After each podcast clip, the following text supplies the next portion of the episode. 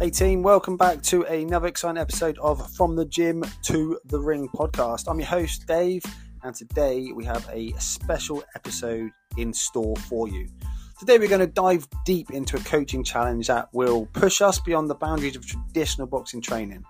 So get ready to break the mold, embrace the unconventional, and redefine what it means to be a boxer. Today's podcast is called Out of the Box Coaching.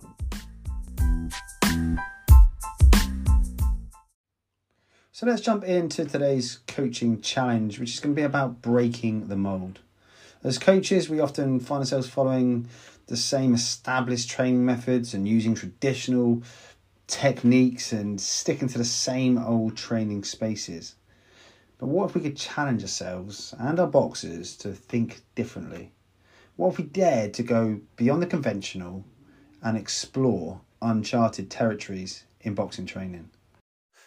Okay, so today I want to share with you some ideas and insights on how we can embrace unconventional methods, unconventional training spaces, and unconventional techniques. So let's start with unconventional methods. Why should coaches embrace them? Well, boxing is an ever evolving sport, and athletes are constantly pushing the boundaries and looking for new ways to gain an edge. And as coaches, really, it's our responsibility to stay ahead of the curve and provide our boxers with all the tools that they need to succeed. So, embracing unconventional methods really allows us to tap into unexplored areas of training and help our athletes to develop and to develop unique skills. Hey team, I'm just going to jump in quick just to tell you about my Padwork Academy, which is an online resource for all pad holders. It will help you improve your pad holding skills and help you to create dynamic combinations of various styles. You will have lessons that will cover crucial topics such as correct pad positioning, defense and counter drills, phases of attack, executing body shots, southpaw and different style pads, creating angles, and building longer combinations, as well as a lot more. So, if you want instant access to my Padwork Academy online resource, click the link in the description. Right, let's jump back to the podcast. So, one example of unconventional training, and this is something that I've heard of, is incorporating elements of dance and rhythm into boxing training. So, by doing this, the main focus is to improve uh, footwork by making the boxer become more fluid and helping the boxer to develop a better sense of timing and coordination. So, yeah, it may seem unconventional at first, but don't you think it's probably a very good way to improve agility and overall performance? You just need to get the boxer to buy into it. Um, but very unconventional with great transfer. So again, just thinking outside of the box of ways we can improve our boxer by not always boxing. So let's talk about unconventional training spaces. Conventional boxing gyms are obviously great, but they can also limit creativity. So by taking training sessions outdoors or to non traditional spaces, we can expose our boxers to different elements and challenges. So, for example, training on a beach. So, that will help to build strength and build endurance, but also the uneven surface and the instability under our feet can help promote balance.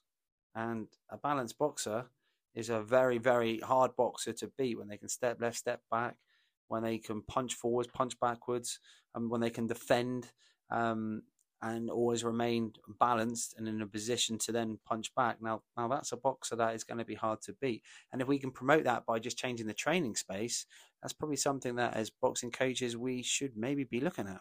Okay, lastly, then let's discuss the importance of unconventional techniques. So, how, as coaches, can we encourage our boxers to think beyond traditional techniques, styles, and combinations? So maybe one way is to encourage our boxers to study other combat sports and other martial arts by exploring techniques from disciplines like Muay Thai, Brazilian Jiu Jitsu, kickboxing, even capoeira. Boxers possibly could add unexpected elements to their game. Now, these techniques could surprise future opponents who may be only familiar again themselves with traditional boxing techniques. Now, wouldn't this give our boxers a competitive edge? So, as long as it's sticking within the rules of boxing, why why maybe are we not studying other martial arts and seeing how we can uh, create some transfer and some crossover between different martial arts and boxing? So this was a really short po- uh, podcast, and just going to wrap up today's episode and leave you with this. Always stay curious and open-minded. Embrace experimentation and encourage your boxers to think uh, creatively. Remember that the sport of boxing really is just constantly evolving, and by breaking the mold, we really can shape the sport's future as well as our boxers' future. Guys, thanks for tuning into the this episode of From the Gym to the Ring. And I hope you found our discussion on out of the box coaching thought provoking and maybe a bit motivating. As coaches, guys, we have the power to shape the next generation of boxers and redefine what it means to be a boxer. So let's embrace a challenge, break the mold, and coach our boxers to greatness. Until next time, team, keep coaching and keep inspiring.